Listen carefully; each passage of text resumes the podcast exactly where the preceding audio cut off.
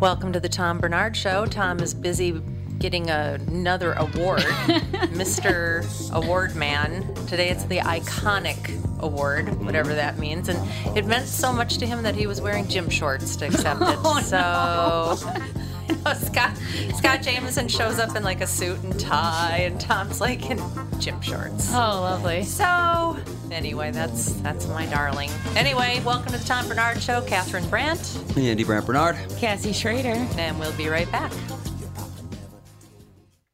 Michael Bryant, Bradshaw Bryant, what's the latest? Well, basically, we're trying to represent people who have been hurt, then talk to them before they talk to an adjuster. Uh, one of the key points is to make sure you know what your rights are before you start talking to the insurance company and they start asking you questions or they try to settle your case early and cheap.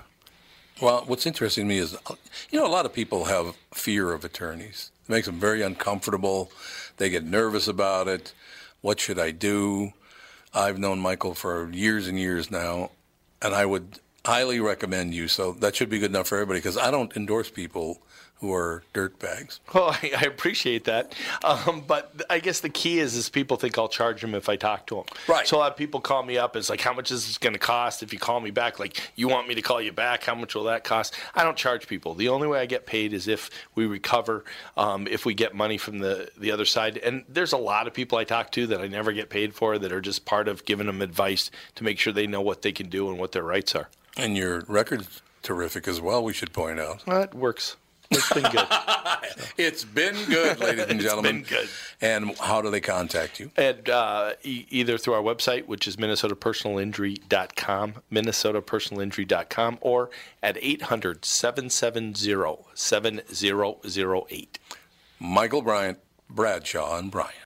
Walser Automotive continues to grow. They think it's because of their upfront pricing, no haggle or hassle sales experience, and working with one person from start to finish. I think we all know it's because of the loyal podcast listeners. I've said it a million times before. I won't endorse a company that I don't believe in, and Walser's no exception. I've bought several cars from them, as has my family. I know what you're thinking. Tommy got some special deal. Well, the truth is, we paid the Walser best price just like everyone else. Walser will sell about 35,000 cars this year, and you can't do that if your prices aren't great. Do yourself a favor. When it's time to shop for a new or used car, go to walser.com and give them a shot. You won't be sorry. Walser Automotive Group, walser.com.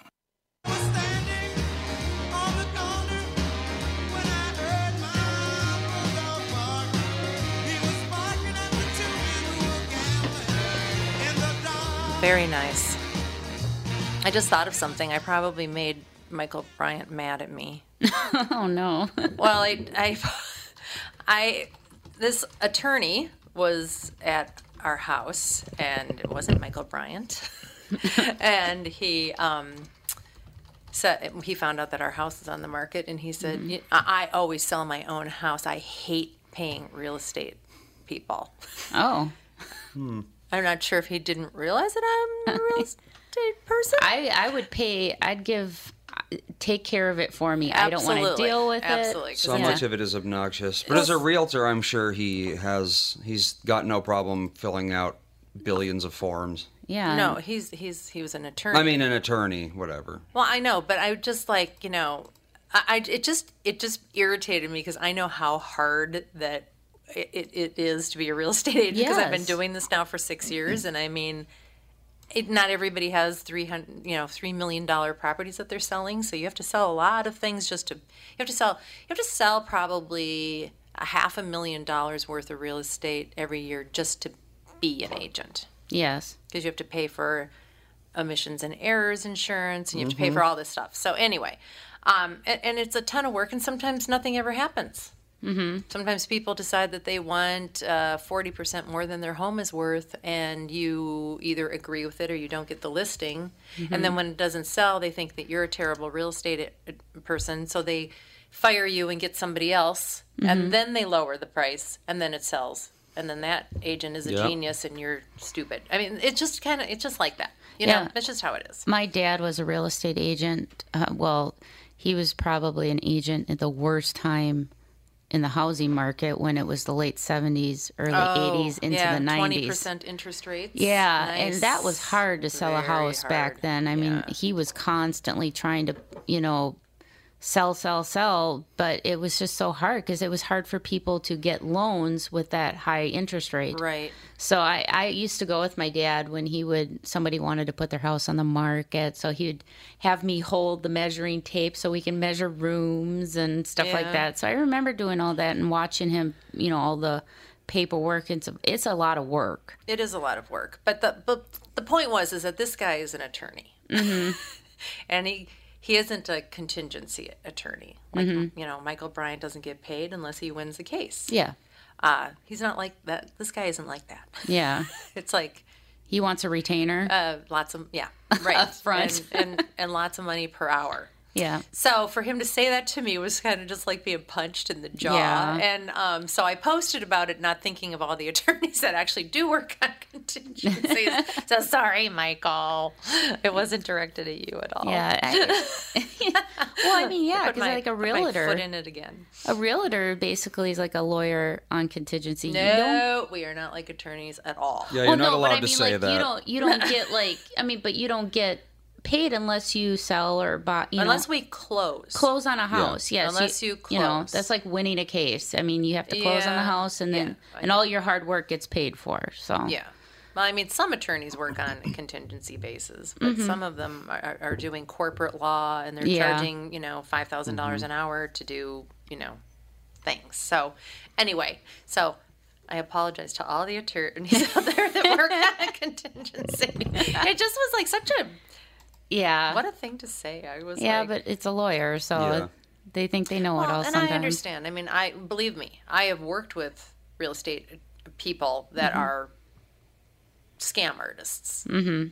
You know, there's the people that get into an industry, and lawyers too, and every every every single thing that you know are, get in in it to try to figure out how to manipulate the system so that they can get more than they should. Yeah, There just are people like that, and I've worked with real estate people like that.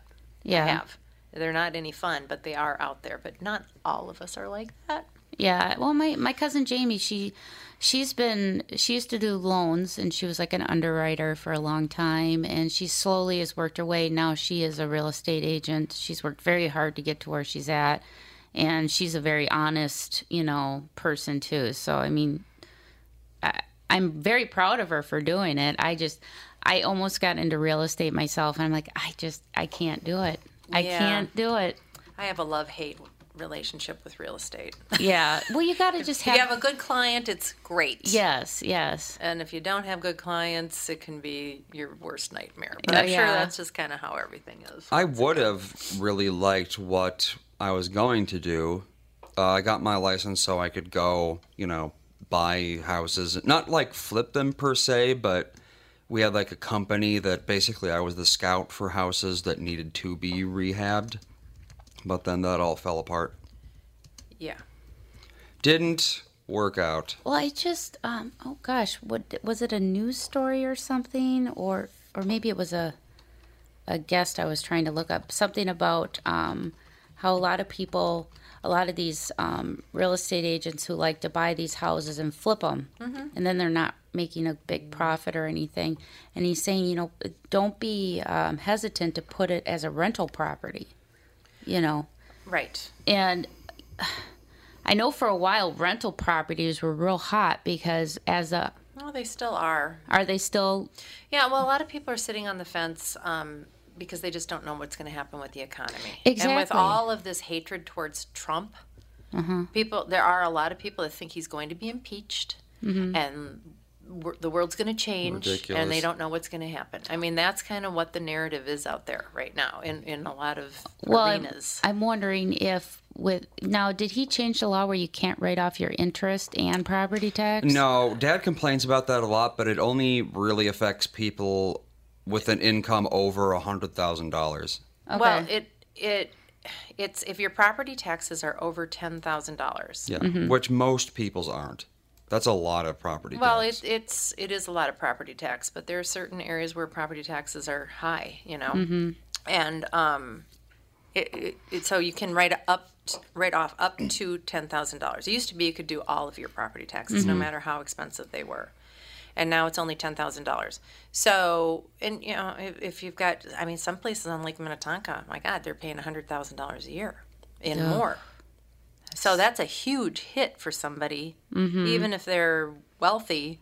All of a sudden, So you know, ninety thousand dollars out of your pocket is is a lot of money. So but is- this will drive property values down where they do need to be driven down, though.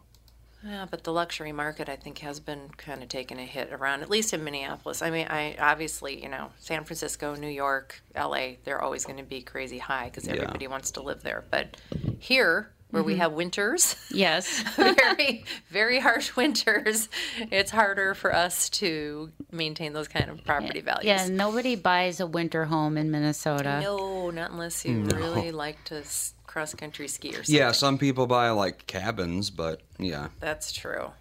So um, I was watching the news this morning because I wanted to see what the weather was going to do, and apparently we're going to get up to maybe two inches of rain and maybe some tornadoes. So everybody needs to today. Today. Yep. Oh. So everybody needs to kind of watch the weather. But they were talking about these new, um, and, and I mean, it's all been all over social media. I'm sure you guys have seen some of these stories about um, the facial recognition software. where Yes. your, like your phone is, you can take a picture and that's your password Yeah, and how people would prefer to give up their privacy to have the convenience of not having to remember passwords because there's never anything that doesn't that you you can do on the internet that might not be sold to somebody including mm-hmm. your face yeah, mm. true. I, and I don't know. I mean, you know, okay, so we, we've got, we've got me who remembers most of my life was before internet and mm-hmm. before all of this stuff.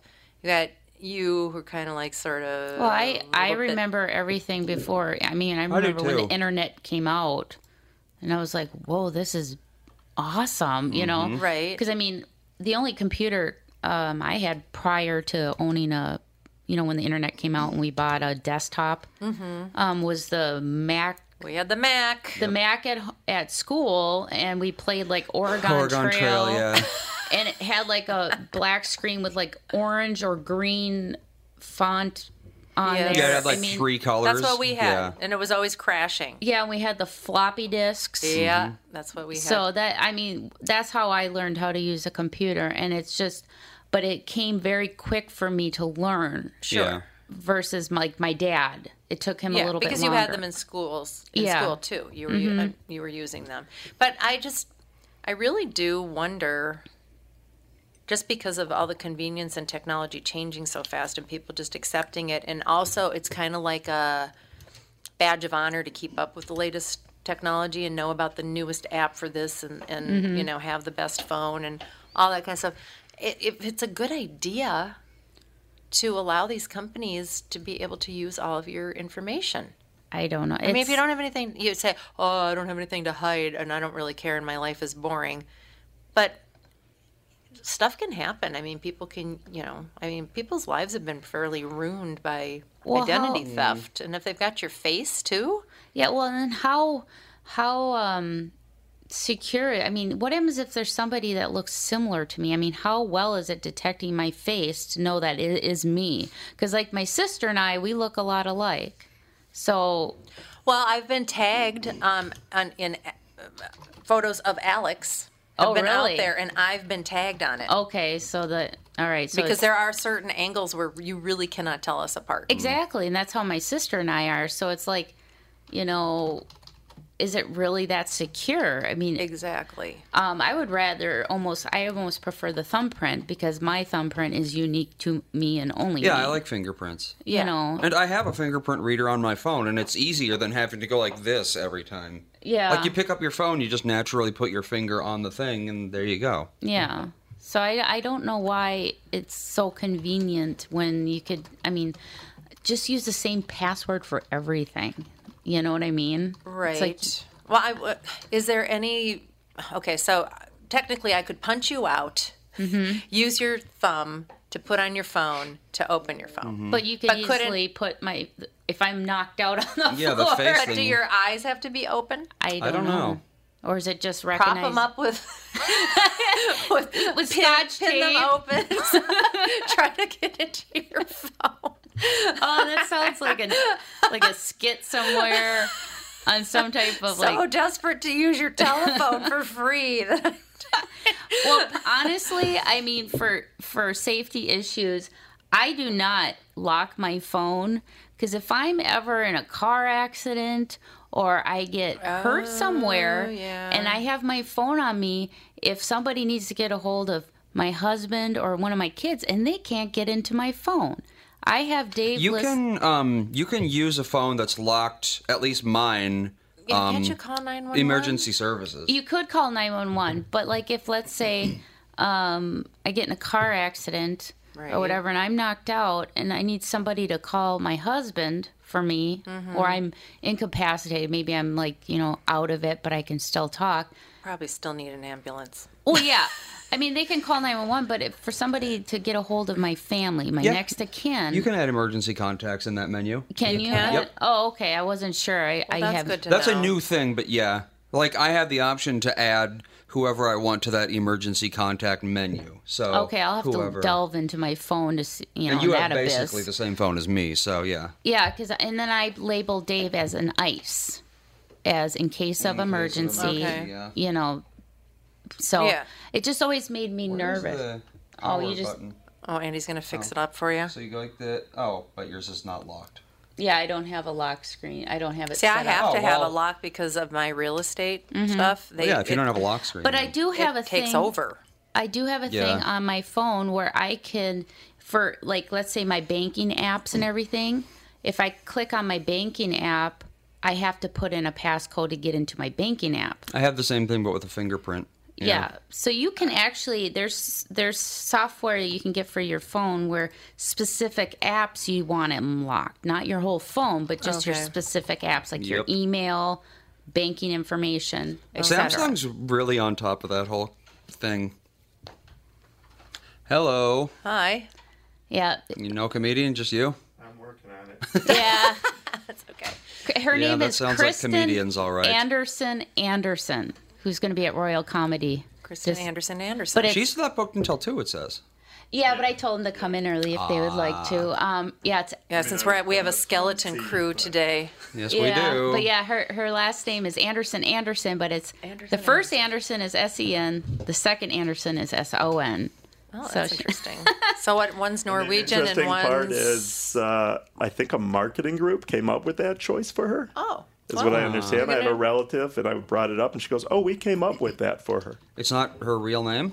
No, no, no, no. She is Anderson, but to Oh. choose to use that as her like stage name, both of them, rather than just choosing an works. O N or Ah, E N. Yes, Because then she can talk about. She can be like, "Well, this and especially yeah. in Minnesota where Anderson is like everybody knows. Yep. Yeah. Yeah, and the difference between Oh, the you know EN an and the Anderson? ON. Sure, I know an Anderson. I know a couple Andersons. Absolutely. We, But I we- we- interrupted. What's the difference we were- between E N and O N? Sen En is Danish, and On is Norwegian. yep.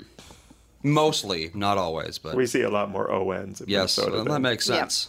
Yeah. All right. Well, we Yeah. gotta take a quick break. oh, Yes. right. Yeah, we'll be back uh, on the Tom Barnard Show. I'm Brad Huckle, president of North American Banking Company. Ask one of our bankers what they love about business banking. They always say the relationship with the client. Case in point, True North Oral Surgery and Implants is a longtime customer with a growing practice. Their banker, Julie Marshall, knows the ins and outs of what they do. So when they need working capital, an equipment loan, or funds for expansion, they call Julie. Are you looking for a banker you can count on? Give us a call. This is Tom. Why not bank with my banker, North American Banking Company? A better banking experience. Member FDIC, an equal housing lender. Did you know that about 60% of people over the age of 60 are starting to experience cloudy, blurry, or dim vision due to cataracts? Tom Barnard here for Whiting Clinic LASIK and Eye Care. Whiting Clinic is best known for their fabulous LASIK results. You've heard me rave about them for years, but did you know they're also experts in cataract surgery? Yes, indeed, and I'm here to tell you about my wonderful experience having cataract surgery at Whiting Clinic. I'm at that age when my vision started to fade, so I called up the folks at Whiting Clinic. They helped me out right away. My cataract surgery was super easy, and thanks to the Whiting Clinic, my vision is top notch once again. Whiting Clinic has the most advanced lens technology options, so I can see far away and up close without wearing any glasses. If you want to learn more about your options for cataract surgery or clearer vision, attend one of Whiting Clinic's cataract seminars. Call Whiting Clinic at 855-554-2020 to RSVP today. That's 855-554-2020 to learn more about your cataract surgery options at Whiting Clinic.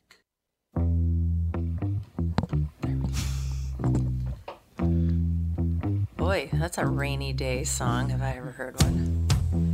It's a good song. Yes. It's it is a Nirvana, good right? song. No, this is uh, White Stripes. Yeah, it's Nirvana. Well, we're back without Tom Barnard because he is out winning awards all over town, you know, as he does In his gym shorts. in his gym shorts. Today award day. Uh, it's the Iconic Award. Iconic. Ooh. I don't really know what it is. Oh, he's going to come sure home he with the Big Ego Iconic Award. I'm sure he explained it to me, but I didn't listen as usual. Because I'm just, yeah, he, he gets an award every week lately. I guess it's just The his turn. Billboard Icon Award. Oh, it's Billboard. Oh, Right. the, No, is it I know. I what? didn't know. That It's is an not. that is an award in that business, but that's not what he Is it got. for Clear Channel gives out awards for those most on I don't Billboard? think he's on. I have yeah. absolutely no One of idea those that what. you buy. Are you saying that he bought that you get an award? award. He could have. We were just talking about before you ca- you popped in that uh, about this facial so- Oh, yeah, I recognition listened in the car. software. It's like, what do you think about it? Well, my wife has it because she has it on her new phone. Mm-hmm. Um, and I heard Andy talk about the thumbprint, which I like the thumbprint, but the problem is I didn't set up both hands. So sometimes You I have like do my right yeah. hand, and then I can't open it. But I can. I always have my face. Mm-hmm. I'm always looking at the phone. Well, on my phone, you can set up as many fingerprints as you want. So, actually, Yeah, one trick do is I'm sure you've noticed that it doesn't always work when you do your fingerprint, even though it's the right finger. So, Or what you do every- is yeah. you register that finger twice. So, you do it, and then you Oh, register it as a new finger a good trick again. to do so, the same finger more than once. Get Yep. more See, mine mine only Mm-hmm. lets me do it like six times, and then it makes me put in my password, Only six. Like six times. Only times. six. And then and then I put, or if I if I restart my phone, I have to Yeah, you always gotta- put in my password. There's an option to have it so if you put in your password three times incorrectly, it wipes your phone. Ooh. Oh, I don't want That's that crazy. option. Yeah, that no, would there's be n- very bad. My kids are constantly putting in the wrong password to get into our phones. Or like imagine accidentally, Yeah. you know, it unlocks in your pocket, and then you take out your phone and it's Oh. wiped. It's like, well, yeah, who's gonna use that option? I remember one time A criminal. Oh, this many, Mm-hmm. low those many years ago. We had one of these little. I- I don't even know what it was. It was like- like the first electronic uh, contacts list sort of thing, and you had to like you Oh, had to sure. sit there the and Rolodex thing. Yeah, yeah, but it was a small little thing, and I Electronic was like, it's going to be Yeah, so like great to electronic get rid Rolodex. of having that big, you know, address book and stuff. And I put everybody in there, like, I don't know, 300 contacts. And I had to use this little stylus, and it was a horrible little device, but it was like one of the first ones. So I got it all done, and I showed Tom. I'm like, oh, it's so great. I'm going to be able to throw away this giant, old, scratched out address book he had there was a button on there that I didn't know about. delete all. And the first thing he did was delete. Uh, oh, You no. probably couldn't read this fine print. It's probably I in fine couldn't print. believe it. So what a piece of crap.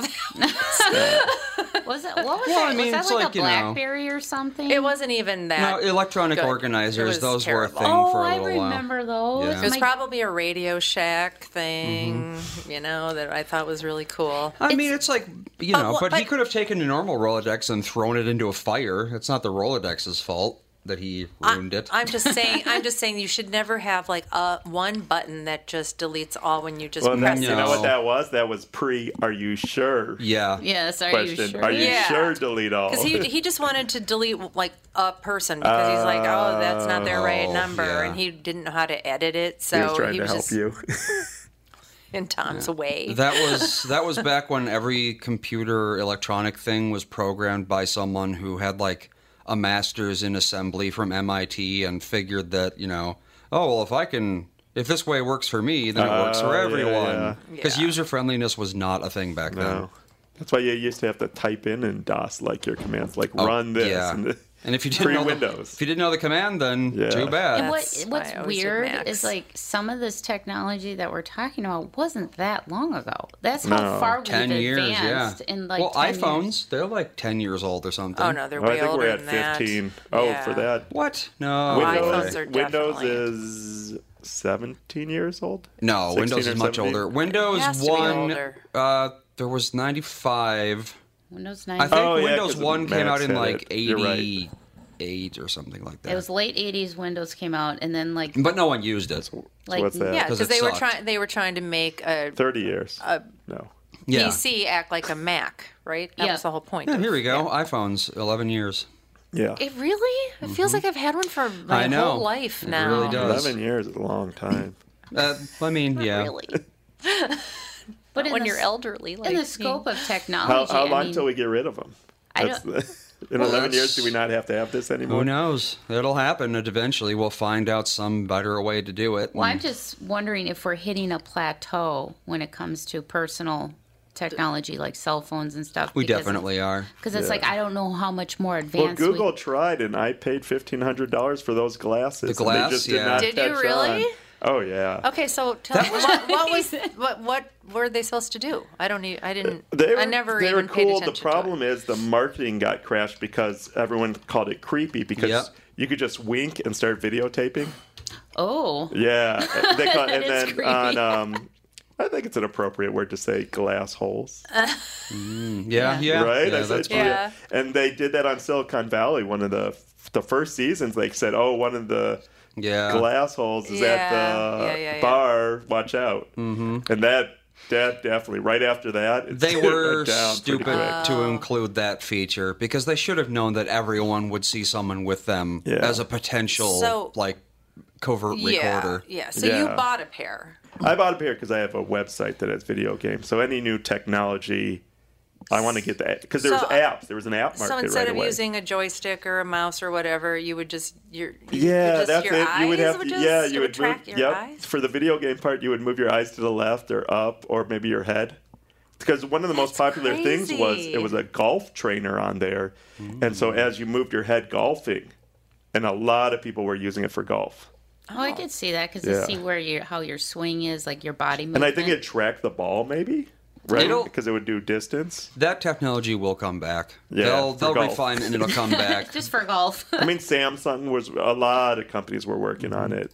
and now they've all switched to VR, which is similar but Yeah. different. Well, it's like the complete opposite. Oh, I get motion right? It- sickness now with it's like Well, sit at home and look tethered at and- glasses. yeah. But yeah. that well, Microsoft had something smart glass or something Yeah. like that. They're working on that technology, and they're still working on it. okay. But you know, I don't like that. Yeah. think Being Google able to didn't- video people without their consent is not Yeah. cool. Well, I I mean, mean, I know do- that I know people that are out on the sidewalk. You you don't have any right of privacy just I think walking would, around yeah, out it there. must have But been video. but still, I But think people we're- do that all the time. They have the side pocket. They put their iPhone Yeah. there, and I'm always like, whenever someone holds their But pocket don't in the iPhone, I'm like, they could be recording. Don't you think that mm-hmm. we should maybe there should start to be some laws about some privacy with recording? I I mean, they, they've got to do something about it because with technology getting so advanced, you have no idea what people are doing with your image. well, yeah, it's Yeah. like you're not legally allowed to record a conversation, but you can videotape someone. That's weird. Oh, really? That doesn't make any sense. It's a nice law. But it's so Yeah. hard because if you're in a public place, how can you? You have no say- expectation of privacy. Yeah. Yeah. Exactly. Well, so if you're in a public place, the four other people that may be there could be seeing it. So why not the whole world? Well, technically mm-hmm. speaking, if you are in your Because house, of editing software Yeah. that's so amazing. That's what. if you're in your house in front of a window, you have no expectation of privacy. Ooh. If someone records you through your window, that's fair game. oops. Yeah. Really? I have my blinds down Yep. all the time just for that reason. Yeah. What, what a sad thing. I know it's You have to- ridiculous. you know, that's that's a pe- so. But there's a peeping tom. I mean, there's there's laws against people looking in your windows. I think they and- can't be on your property, but if Well- they're videotaping from the street, if they have What's to the like difference? if they have to like climb up or you know like if they can't just see you walking by and then look into your window that's that's no privacy but if they have to like you know go onto your property and you know Yeah, if get- someone's get walking some down weird your street, angle. they're allowed to look in your window. It's Yeah, creepy. exactly. And it's, uh, kids do it all the time, and I constantly remind my kids we don't look in windows Yep. because why wouldn't they want to see what other people are, what's going on? Yeah. They don't know that it's weird. odd. Yeah, they don't know it's a weird thing. So it's a social law, not a.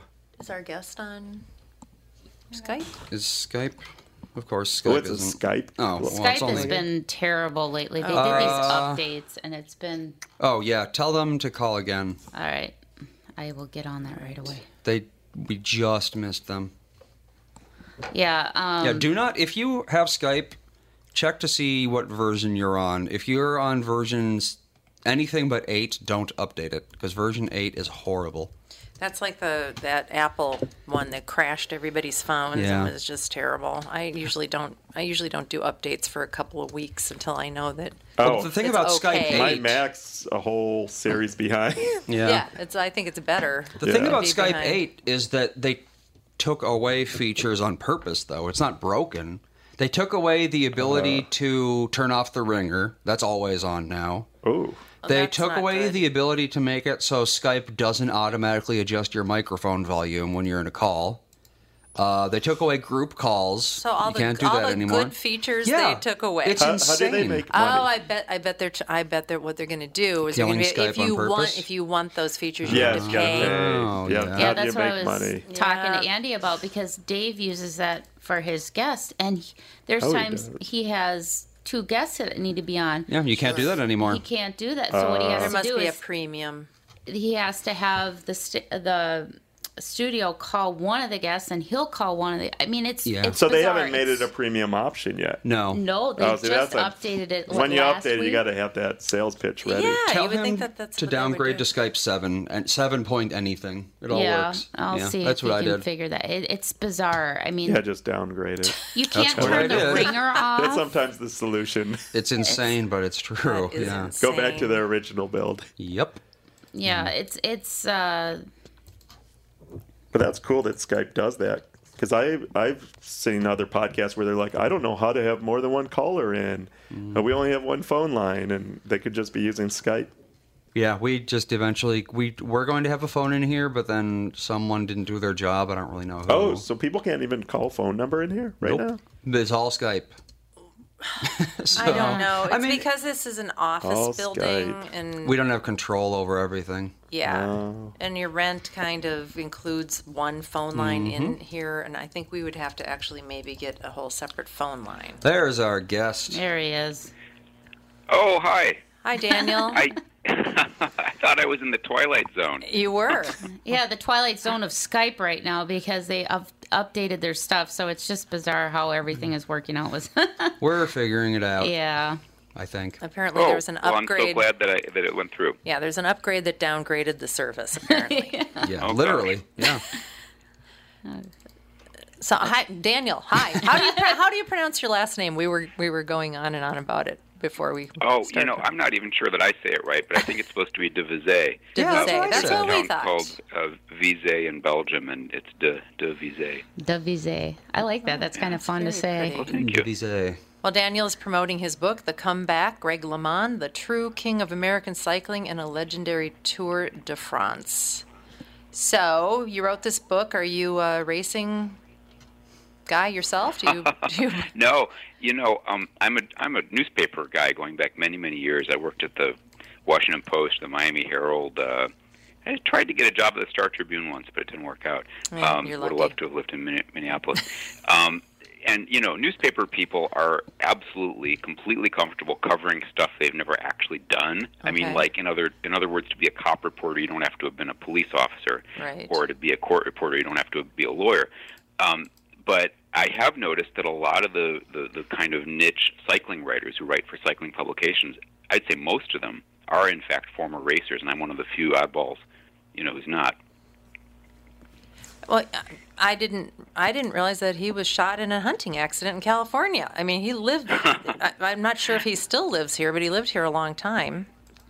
Yeah, um, that that part of the reason why I think the story works is, you know, in, for something like Boys in the Boat or like even like Seabiscuit, these great great yarns from the past. For it to really work, you have to not really know it, to not really know the story. and with Greg, just n- not many people ever found out that he'd gotten shot, and the reason for that has to do with the politics of kind of being a an athlete, or or for that matter, like an actor or something. Um, if you get injured or ill, you don't usually make a big deal out of it because you don't want to lose your job. Yeah. Okay. Uh, and so Greg and his and his doctors and his parents and his publicists all downplayed the injury. And what happens if you downplay something? Well, the media doesn't do much with it. So it was kind of a squib in the papers. There was no headlines that said, you know, Greg LeMond at you know death's door because that wasn't what Greg and his doctors told people. Uh, it was characterized as a minor setback, even though it was actually a very major one. So he was in the racing world bef- before the accident. Oh yeah, uh, he he had won the tour and was the first American to win the Tour de France. You know, which is supposed to be like the most grueling athletic event in the world. Sure. Uh, in 1986, and was on like the front page of the New York Times and was on the talk shows. He probably did Carson and stuff like that. And then he just vanished. Poof. And the reason he vanished was this shooting. So he just disappeared for a couple of years, and nobody heard anything about him. Uh, and then he came back, you know, in splendid fashion in 1989 and had another big wave of publicity attendant to his even more amazing victory that year in the Tour de France. Um, Daniel, so- well, we have to take a quick break. Oh, so sorry. we'll talk about the night. I watched a YouTube video on it, and it was phenomenal. that race in 1989 against, is it Laurent Laurent Fignon. Laurent Fignon? Okay, it's very French. Okay, so we'll come back and we'll talk about that. Okay. All right. Thanks.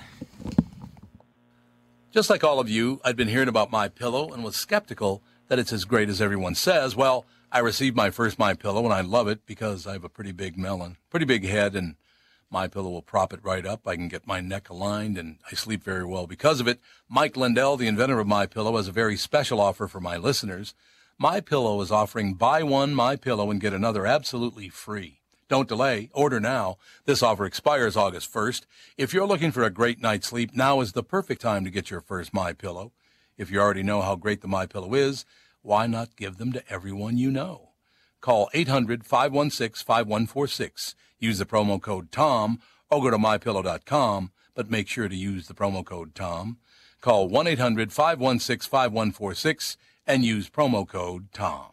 Tom Barnard here to tell you Priority Courier Experts has immediate openings for drivers looking for more. Priority drivers are independent contractors who set their own hours, start from their own driveways, and deliver local on call parcels and freight, which means you're home for dinner every night, and you get paid weekly.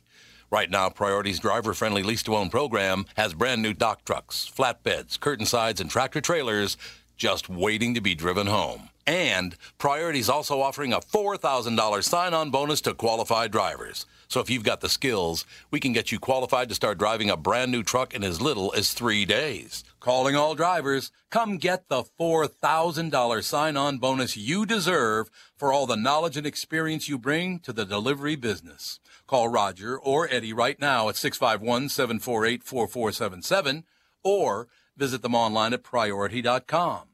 Priority Courier Experts. Every time you call us, we deliver.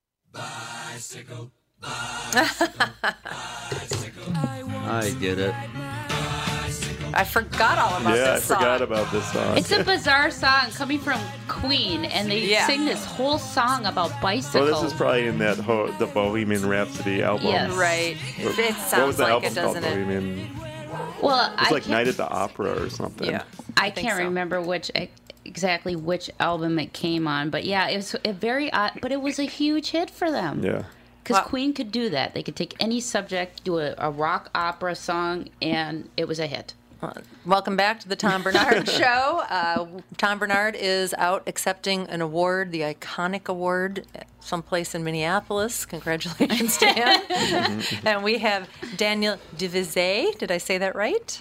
Yeah, it's perfect. Our critically acclaimed author and journalist who has written a new book called The Comeback Greg LeMond, the true king of American cycling, and a legendary Tour de France. So, Cassie, you had some questions about a YouTube video that you said you Oh watched. well, yeah, I, I watched the um, YouTube video of him winning the 1989 Tour de France by eight seconds. Oh, that's amazing. Yeah, and it was like, well, we're obviously in America, so we go by miles, but it was 3,260 kilometers, which comes out to be 2,025.67 miles. and he won it by eight seconds. Wow. Once he crossed the finish line, he just sat and watched and waited to see if someone was going to beat his time, and he won by eight seconds. It was phenomenal. That's amazing. Yeah. So, and Yeah, and he was behind by 50 seconds, which is also kind of an absurdly small sum at the start of that last little race. And so everybody thought he was going to lose. And the, if you listen to the commentators, they're they're having a heart attack pretty much as he's turning it around at the last moment. And nobody thought Greg was going to win that race. No one. That's amazing. And didn't he also suffer cancer of some kind? uh, no, actually, um, the guy L- Laurent, or is it Laurent? I, Well, Oh, sorry, you're right. Uh, getting Fignon uh, died of cancer, um, gosh, uh, about eight, nine years ago, uh, lung cancer. And then, of course, Lance Armstrong, and this is a huge, you know, Uh-huh. part of our, for better or worse, part of our popular culture. He contracted testicular cancer in '96, and he had his own comeback, which was just as, I mean, even actually more probably well known uh, in '99 when he came back from cancer, and you know, to great, great uh, you know, cheers and applause from the, the cancer survivor community and won the tour himself. I'm That's guessing amazing. Fignon didn't smoke. Uh, I think he High altitude. I, I want to say that he had, but um, the weird Oh. thing was, yeah. So a lot of these, a lot of these cyclists die kind of young. Yeah. I mean, they punish their bodies Yeah. horribly Yeah. in competition, and then you know they, a lot of them dope. I, I dare say. Yep. most of them dope if you consider doping as a very broad category that includes a whole bunch of different things like amphetamines alcohol in the old days they in the old days these cyclists would take like ether and strychnine and Yep. cocaine and all sorts of insane things. Oh, and it, it just batters their bodies and a lot of them die prematurely. I- yeah, that kind of That's a uh, grueling race. sustained, yeah, sustained physical uh, activity. Well, is- yeah. it, it'll wear you down. Well, almost literally. every everybody has seen those, you know, beautiful photos of the of the bicyclists, the racing guys, and they're they're smoking cigarettes and they're I in training, and they're just kind of Well, that was La I, ti da. I think with Lance Armstrong, that was the first time I ever heard the term blood doping. I believe. Yeah, Is that right. what they Somehow called they it? oxygenate their blood or something. Well, what what happened was very similar to what happened in baseball. Um, every, everybody in baseball took, uh, well, a lot of people took stuff in the '70s and the '80s, like the Mike Schmidt era, the Willie Stargell era. Oh, But Jose it didn't Canseco really era. make any difference. I mean, it wasn't like decisive until when the '90s, I guess, in baseball, when suddenly there was stuff you could take that would actually make you hit 70 home runs. Uh, Oh, and steroids. very similar in cycling. Mo- a lot of the guys in the peloton took stuff in the 70s and the 80s, but it, it couldn't. It wasn't transformative. It couldn't turn you into a superhero. And then suddenly it could. Uh, around Okay. about 91, 92, 93. These would be the years when LeMond, our hero, starts to fade because he can't keep up anymore. Uh, and, and from that point on to the pre- unfortunately to the present day, there are cocktails of things: testosterone, Yep. this thing called EPO, uh, blood blood doping, uh, and, and a bunch of other stuff, including motors that you can put, use to help you or your bike go faster. Do they not inspect bikes before the tour? I think they do now. Um, Oh, they didn't, I, I don't know when this motor thing happened, and and there's been a person actually caught with a concealed motor in an actual bicycle in an actual Ridiculous. race a young Wow. Belgian woman. So it's real. It's not just ridiculous talk. Well, yeah, because we were talking about that. Like, wh- do they do inspections? I just Um, asked that. Yeah. Oh, I'm sorry. I'm like I'm multitasking. LeMond is a big champion of this. He thinks that you should, and this might seem obvious, but this is not what's done. He thinks that everybody should be limited to riding one bike per event. In other words, you start the day on the, on a bike, you finish the event on the same bike at the end of the day, and the bikes should be sequestered, kind of like you know uh-huh. labeled, tagged, Yeah. and put in somewhere safe so nobody can tamper with them. Right. And yes, they are tested, but LeMond would argue that they aren't tested well enough, that there are better tests than the ones that are used. And there is a tradition going back decades whereby the cycling organizations that run these events are always years behind in coming up with tests and in coming up with successful tests that actually catch the cheaters. They're always behind, and they're behind now. Uh, Daniel, in your research, uh, has the Tour de France uh, changed? Uh, Has it always been this length? Or, or as as cyclists got faster and better and equipment got faster and better, did they extend the the race?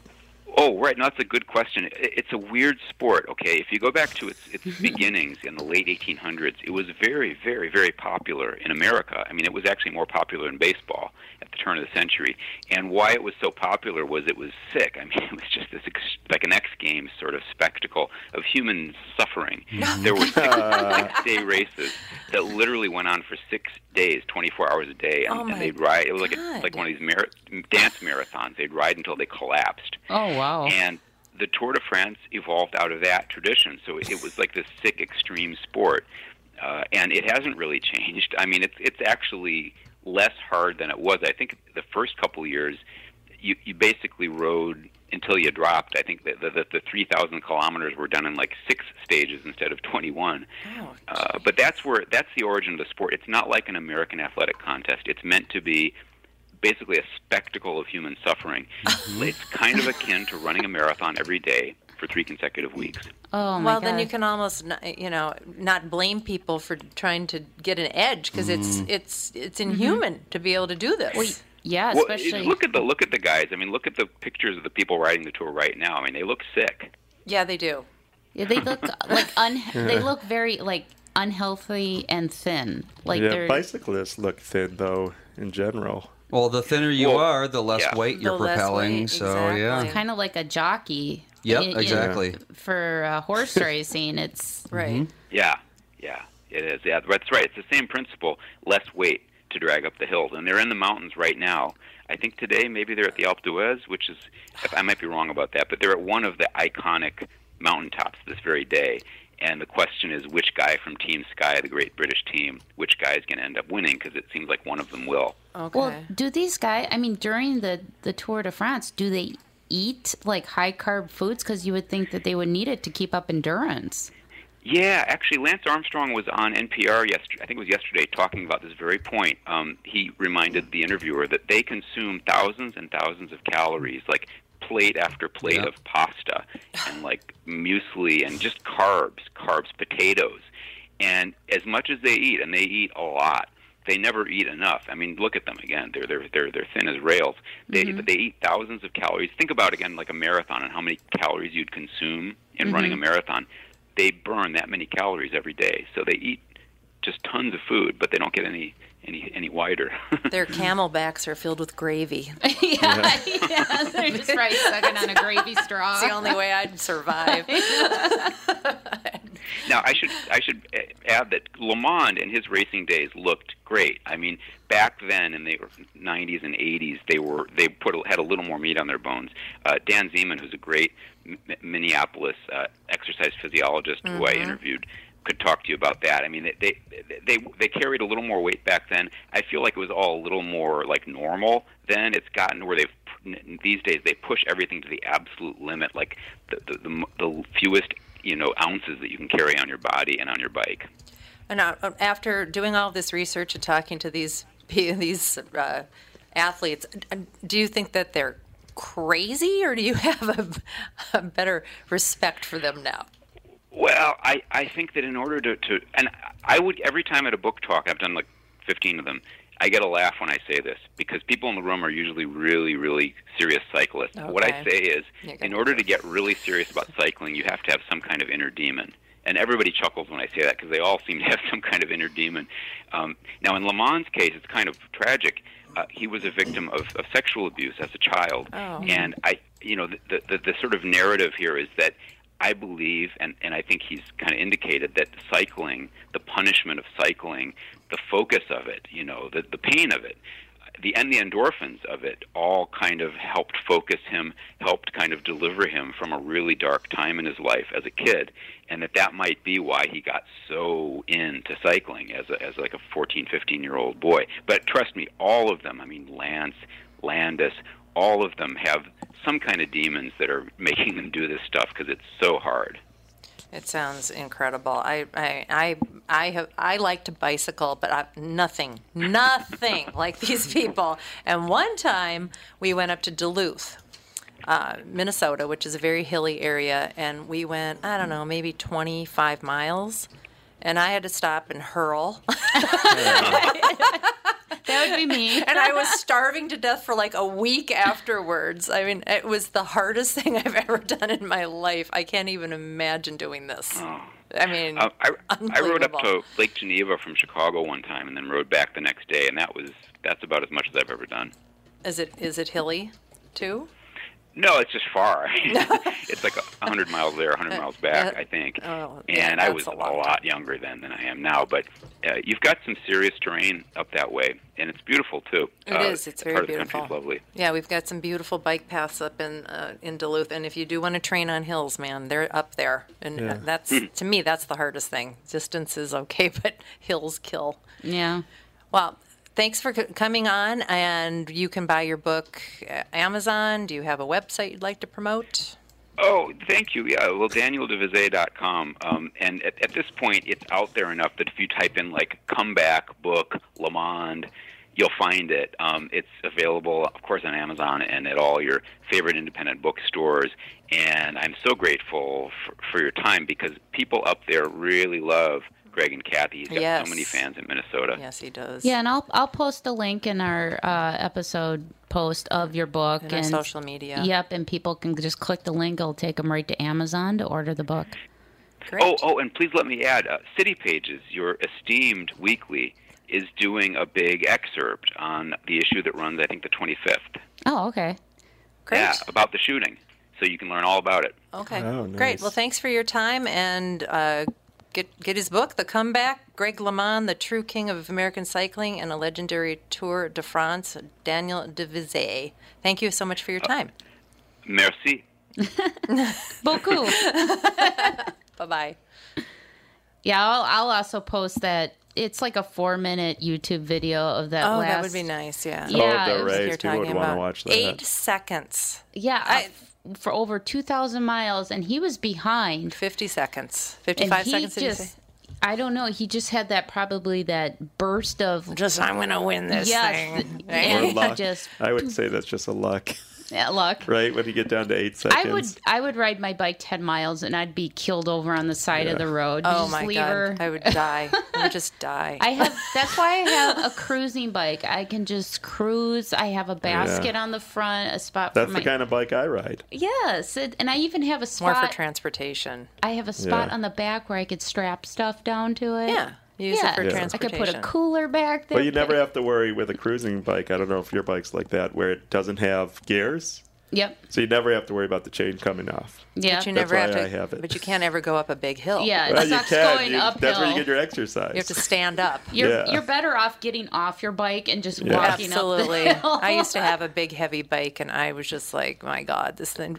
this is like pushing a plow horse." It was Yes. terrible. Yes, but yeah. I mean, I, I, I, I like watching these endurance type um, sports because it's like, how far can they push themselves before they break? I mean, you have. I don't know how marathon. I've never run a marathon. I don't know how I I could never do it. I would pass Well, out. hopefully you never have to. We'll- All right, well, we'll we'll be back in ten minutes with the second part.